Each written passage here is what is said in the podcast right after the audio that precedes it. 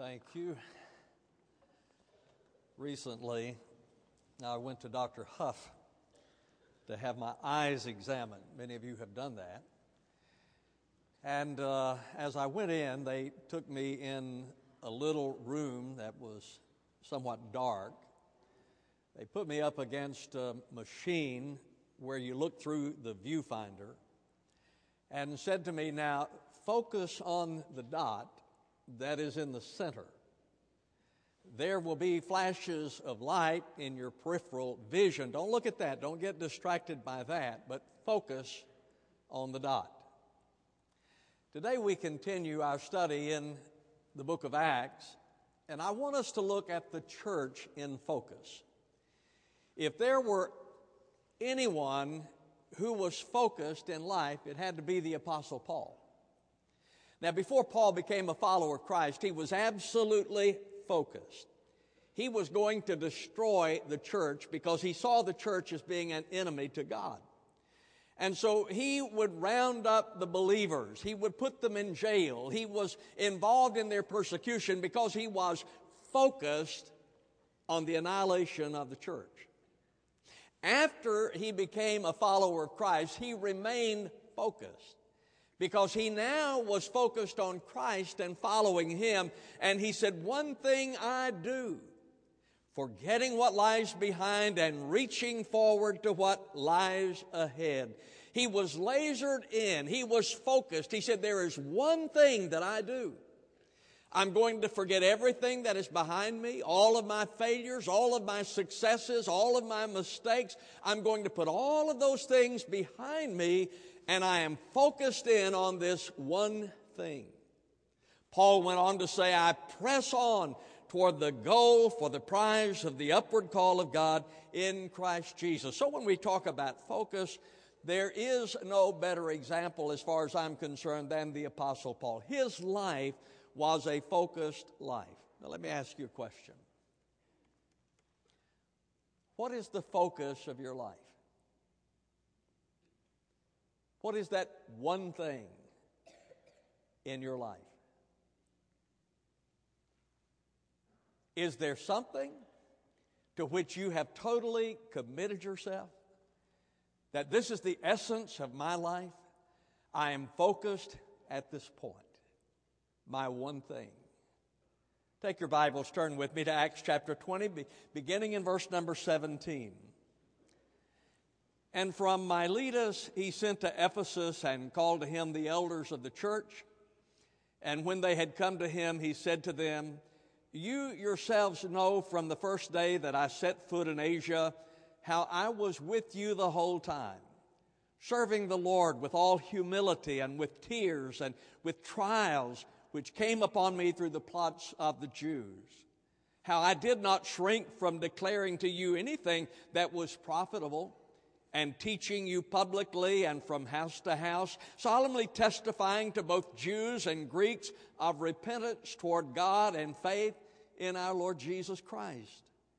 And now, behold, bound in spirit, I am on my way to Jerusalem, not knowing what will happen to me there, except that the Holy Spirit solemnly testifies to me in every city, saying that bonds and afflictions await me.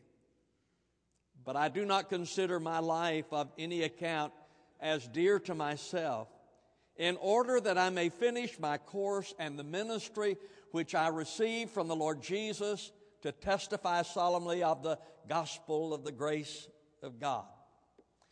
There are several areas in which we can focus our life, and I want to suggest some of them to you today, and perhaps you'll find yourself in one of the categories. For instance, we can focus on ourselves, on I. The Apostle Paul obviously did not do that because in verse 24 he said, I do not consider my life of any account as dear to myself. Paul's focus was not on himself, but there are many whose focus is.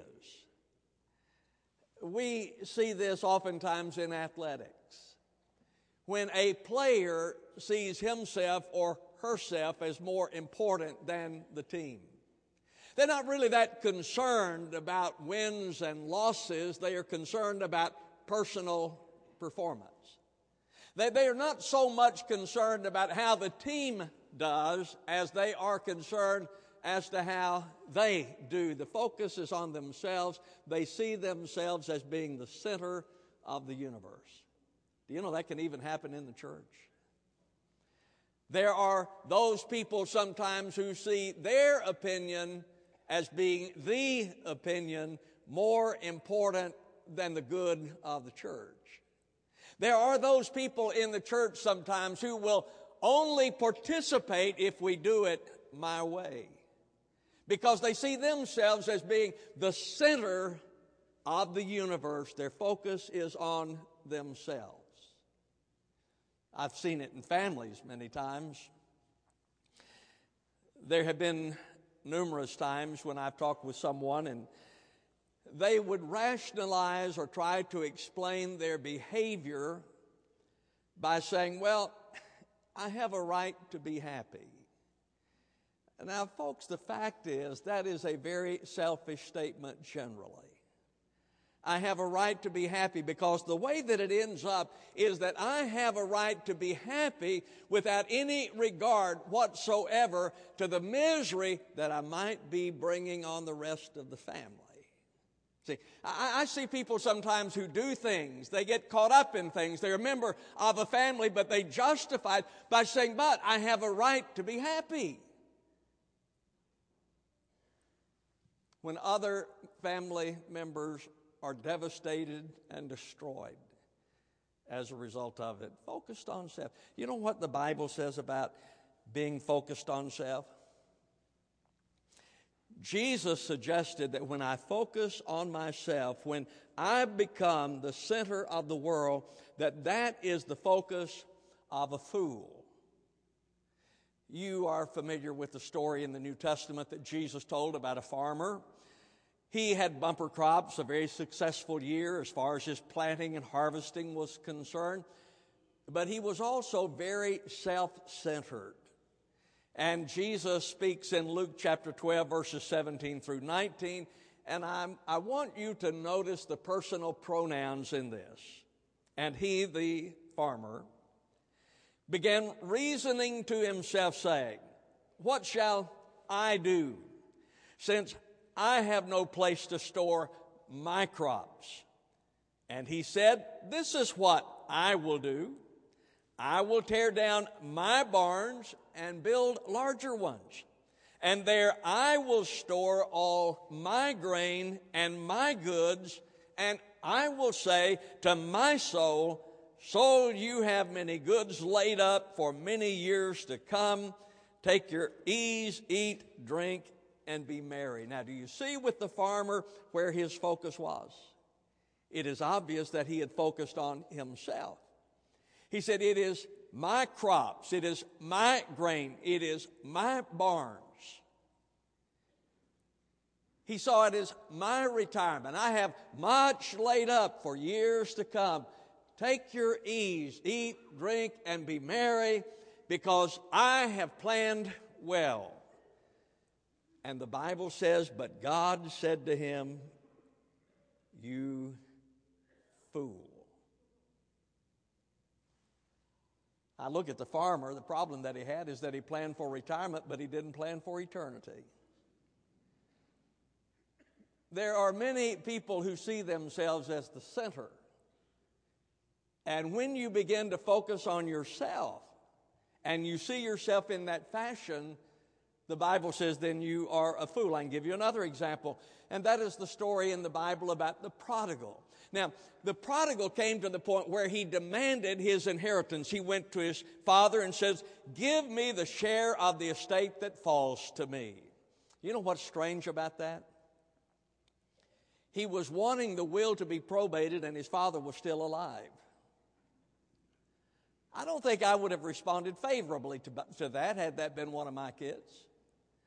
In other words, what he is saying is, Dad, I wish you were dead because I want the inheritance. Because he had deceived himself into believing that when I get this inheritance, then life is going to be good for me. When I get the portion that belongs to me, then everything is going to be good for me. and he was severely disappointed. The Bible says, and when he had spent everything, a severe famine occurred in that country and he began to be in need. You see, when I look at the prodigal, I see a boy, a young man who was very foolish. Everything centered around him. He was the focus.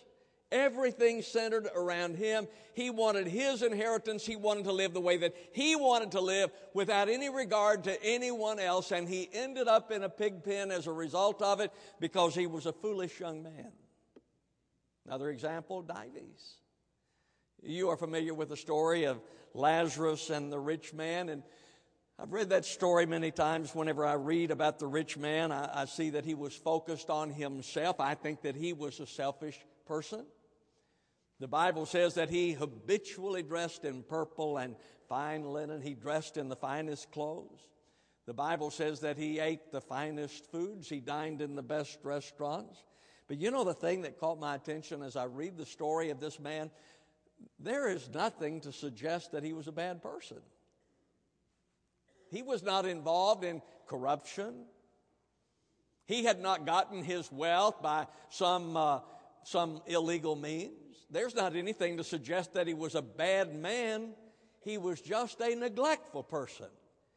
Because he was focused on himself, he neglected that that was really important, and the Bible says that he died and went to hell. When I is the focus of your life, ladies and gentlemen, it is always disappointing. I read a statement by that great theologian John Madden yesterday. He said, Self praise is for losers. Always have class and be humble. Where's your focus? Is it on I? On self? The Bible says that's the focus of a fool. Well, what about nostalgia? Maybe you're focused on yesterday, the past, the way things used to be. The word nostalgia comes from two Greek words. The first word means to return home. The second word, algia, refers to a pain. The word was first used to refer to Greek mercenary so, or Swiss mercenary soldiers who were in other countries fighting battles and they began to long to be home. Uh, we can focus our lives on yesterday, and I know a lot of people who do that. Whenever you talk to them, you're going to talk about the past because that's what they talk about. They're focused in the past. Carries two potential problems. If your focus is on yesterday, two potential problems. First of all, it blinds you to the problems of the past. You don't remember the problems of the past. I, I've told you before that, you know, I grew up in a small oil town in Texas, and Linda and I grew up in that same little town, population about five or 6,000. Um, very few trees. The trees that we had were mesquites, oil, cattle, things of that nature. But I loved it. Took Eric back there one time, and I'm driving him around, showing him where I grew up and the things that we did and all that stuff. And finally, he said, Daddy, he said, I know you love this, but this is the ugliest place I've ever seen. well, yeah, I didn't see it that way. For me, it was an idyllic time in my life. I mean, whenever I think of home, I have warm, fuzzy feelings. I mean, I, I, I, remember the way that I grew up. And as a result of that, when you focus on the past, you tend to forget the, the problems and remember it as better than it might have been. Charles Kuralt, CBS TV commentator, used, uh, used to be, wrote There are three kinds of memories good, bad, and convenient. You know, the truth is, when we begin to reflect on the past, many of our memories are convenient, aren't they? I, I have talked with people who maybe a guy and his wife died, and then the time goes by and he marries someone else, and, and all of a sudden, that first wife who died was perfect. I had a woman to tell me one time, said, I can't compete with a dead woman. Well, whenever someone dies, all of a sudden we forget all about the things that used to irritate us about that person, and we remember them maybe as better than they were. We do that in the church. We, be, we, we have church nostalgia. We, we be, you remember the glory days? Remember what we used to do? Oh, those were the glory days. Those were, we do it in sports. You know, those teams 30, 40 years ago. Man, the players were tougher and the coaches were smarter. I mean, those were good players back then. We got these pansies out there now, but those were really good players back then. Those were the happy days. Will Rogers said, Things ain't what they used to be, and probably never was. See, when we remember the past, when that is our focus, we remember the past as being better than it was. We remember the past oftentimes as being more godly than it was, was it? I mean, I look around today and I think, you know, this is really a godless time. And I'm sure that I'd get a hearty amen there. Is it worse than other times? I don't know. When I get to thinking about how bad things are, and I do that, I get to thinking about, you know, the whole world is going to hell in a handbasket. And when I do, I normally will go back to the Old Testament and read. And uh, I read during Noah's time, and man hadn't been on earth a long time at that time. And the Bible says in Genesis 6 5, then the Lord saw that the wickedness of man was great on the earth, and that's the reason that he sent the flood. That was back during the times of Noah. I read back about the time of Abraham, and God destroyed Sodom and Gomorrah because of the sin at that time. I look at America. Is, it, is, is this the worst time morally? Is this the worst time in the history of our country? I think it is, you know, for me, I think that it is probably the least godly time in my lifetime, but I'm not sure that it is the least godly in our history you are aware, I would imagine, that there was a time in this country when Baptists were persecuted for being Baptists. That's true of us, some other denominations as well, but in the early days of our country's history. Point that I'm making is that when nostalgia becomes our focus, when yesterday becomes our focus, it blinds us to the problems, to the reality of yesterday, but even worse, it blinds us to the possibilities of the present. When we focus on yesterday to an unhealthy degree, then we lose the possibilities that are ours. The Hebrews were in Egyptian bondage and they began to pray, asking God to deliver them. And the Lord heard their prayer and sent Moses and did deliver them and promised them that he was going to take them to a land of promise, a land that was flowing with milk and honey. So we see the Hebrews at this time they are in the wilderness on the way to the promised land, and they begin to talk and say, You remember when we were back in Egypt? Boy, the flesh pots. Didn't we have a good time? We'd get around the flesh pots and eat. And I mean, boy, that was, I wish we had some of that meat. Now I'm sick of this manna. You know, we got manna with everything. They got manna upside down cake. They got manna stew. They got manna helper. We, we got manna. Do you remember the flesh pots when we were back in Egypt? We'd sit around there and that was so good, and the leeks and the onions and the cucumbers and all those things. that went. But the point is, is that they began to think about the way it was in slavery, and they forgot about the promised land. They forgot that God had promised them a land with milk and honey, and so they wanted to return to bondage. You know, we do that in the church, don't we? We become nostalgic for the past and miss the opportunities of today. Folks, the fact is, in, in so many churches today, we want it to be like it was 50 years ago, 60 years ago. Let me tell you a secret. It's never going to be like it was 50 years ago, ago again. And if you find a church where it's like it was 50 years ago, it's dying. God didn't put us here for 50 years ago. He put you here for today. The reason you're here is for today. It's not for 50 years ago. God put you here for today to claim the possibilities that He has before us. They are unique, but He put us here for them.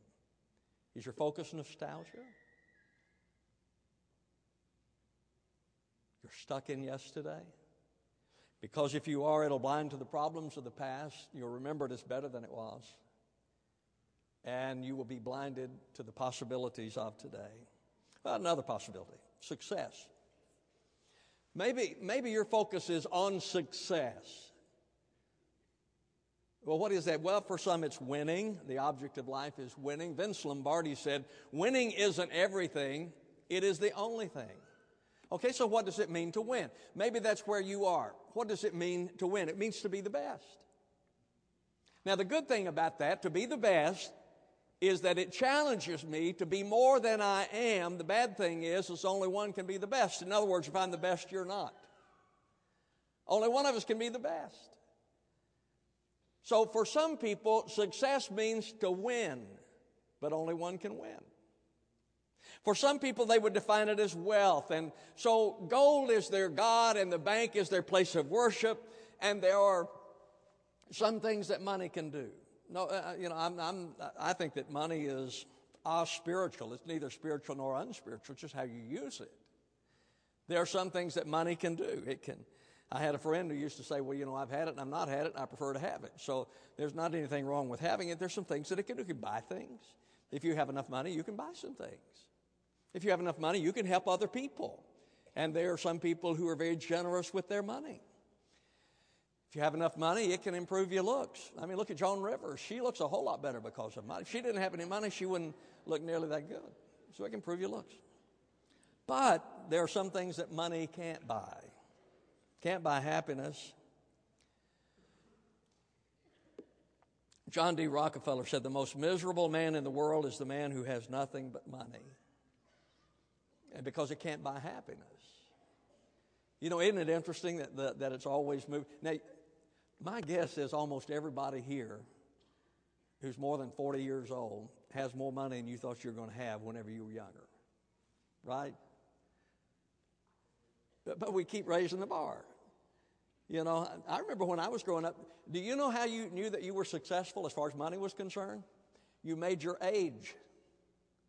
If you're 30 years old, if you made $30,000 a year, then you were, you were there. You made your age. Or today we'd have to live 200, wouldn't we? But it keeps moving the bar. So I, I, I get here, that's not enough, so you have to have some more, and then you get there and you have to have some more because you, you, you never get there. Can't buy happiness. Can buy a house, but it can't buy a home. I have a had a friend. He he died last week. He was a, an oil man, uh, made a lot of money, and lived in a he lived in a mansion. He had a, a luxury cars and lots of jewelry and all of those things. And and uh, I used to go by his house. I, led him, I ended up leading him to the Lord, but I used to go by his house before then. And he had this mansion, this beautiful house with all the trappings and so forth. And, and I was always sad when I went by because I knew what went on inside. Folks, money can buy a house, but it can't buy a home. Money can't buy heaven.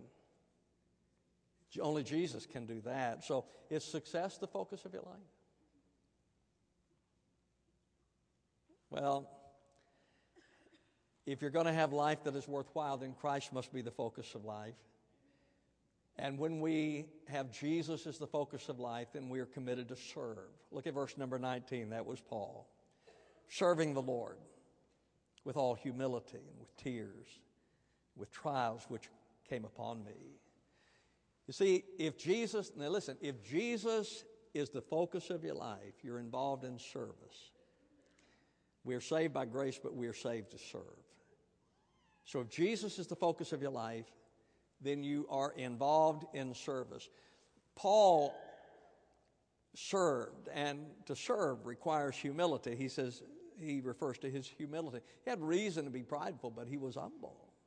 One of the things that blesses me when I look out over our congregation is that there are many people in our congregation who are very prominent within our community, and yet you would never know them because they serve humility. See, folks, that, that, that, is a, that is a characteristic of someone who, who has Jesus as the focus of their life. They serve. In order to serve, that requires humility. And then he says, and, and tears.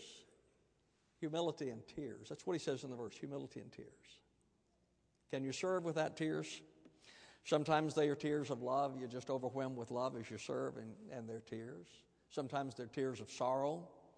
Paul said in 2 Corinthians 2 For out of much affliction and anguish of heart I wrote to you with many tears. Sometimes they're tears of joy. When you serve, the tears of joy.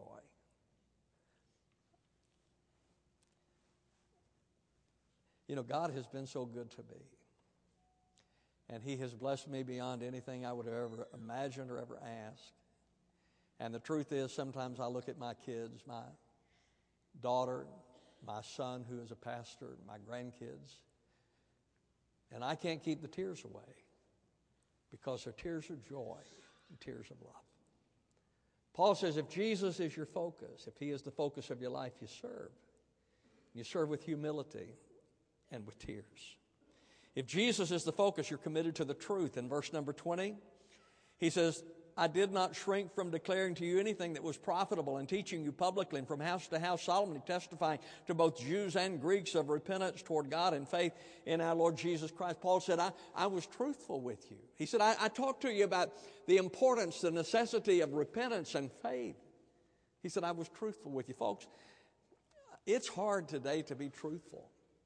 Because if you're truthful, then you are immediately attacked by those who are politically correct, and so we're all becoming liars as a result of it. We need to be truthful. Parents, you need to be truthful with your kids. You really need to tell them the truth about what is right, what is wrong, what is good, what is bad, what will hurt, what will help. About their walk with God. You, you, but see, we are so scared as parents sometimes that our children are not going to like us that we are not really truthful with them. Your kids do not want you to be their friend, they want you to be their parent. As parents, we need to be truthful. As the church, we need to be truthful. And I know that we are attacked today when we preach the Word of God, when we say what the Word of God says, then the church is attacked. But we need to be truthful. And if we are focused on Christ, then we are committed to truth. If we're focused on Christ, we're committed to the church. In verse number 18b, he says, I was with you the whole time. Paul was committed to the church. Jesus was committed to the church. The Bible says that he even died for the church. Linda and I have talked so many times about how much you mean to us. I can't imagine life. I really don't. I can't imagine life without a church family. You have meant so much to us, and you mean so much to us. And my friend, I would say to you, don't go through life. I don't care what your age is. Don't go through life without a relationship, a genuine relationship to the body of Christ. If we're committed to Jesus, if He is the focus, then we're committed to the church and we're committed to love. Look at verse 36. When he had said these things, he knelt down and prayed with them. And they began to weep aloud and embrace Paul and repeatedly kissed him, grieving especially over the word which he had spoken that they would see his face no more. And they were accompanying him to the ship. You see, Paul was committed to love. Barclay said the church of Ephesus was dear to the heart of Paul because the air and atmosphere with the air and atmosphere of love. If you're committed, Jesus is the focus of your life, you're committed to love. What did Jesus say? They will know you are my disciples because you never miss Sunday school. They will know you are my disciples because you're always on time for choir. What did he say? They will know you are my disciples' wife. Now you're mumbling. What did he say? Because you love one another. Folks, the world knows that we are followers of Jesus Christ because of our love, because we love each other. what's the focus of your life? Really, what is the focus of your life? If it is I, and then you're going to neglect others. If it is nostalgia, you're going to miss the opportunities that God has for you. If it is success, it will never satisfy you. If it is Christ, He will. You know why we are so blessed? When Margaret Garrett, a member of our church, 100 years old, sings, The longer I serve him, the sweeter he grows. because she's lived it. For a hundred years. The longer I serve him, the sweeter he grows. What is your focus? Would you be honest and ask yourself, what is the focus of your life? What is that one thing, that one thing to which you're committed? Our Father and God, we come to this time of invitation and ask, Lord, for the anointing and the blessing of the Holy Spirit.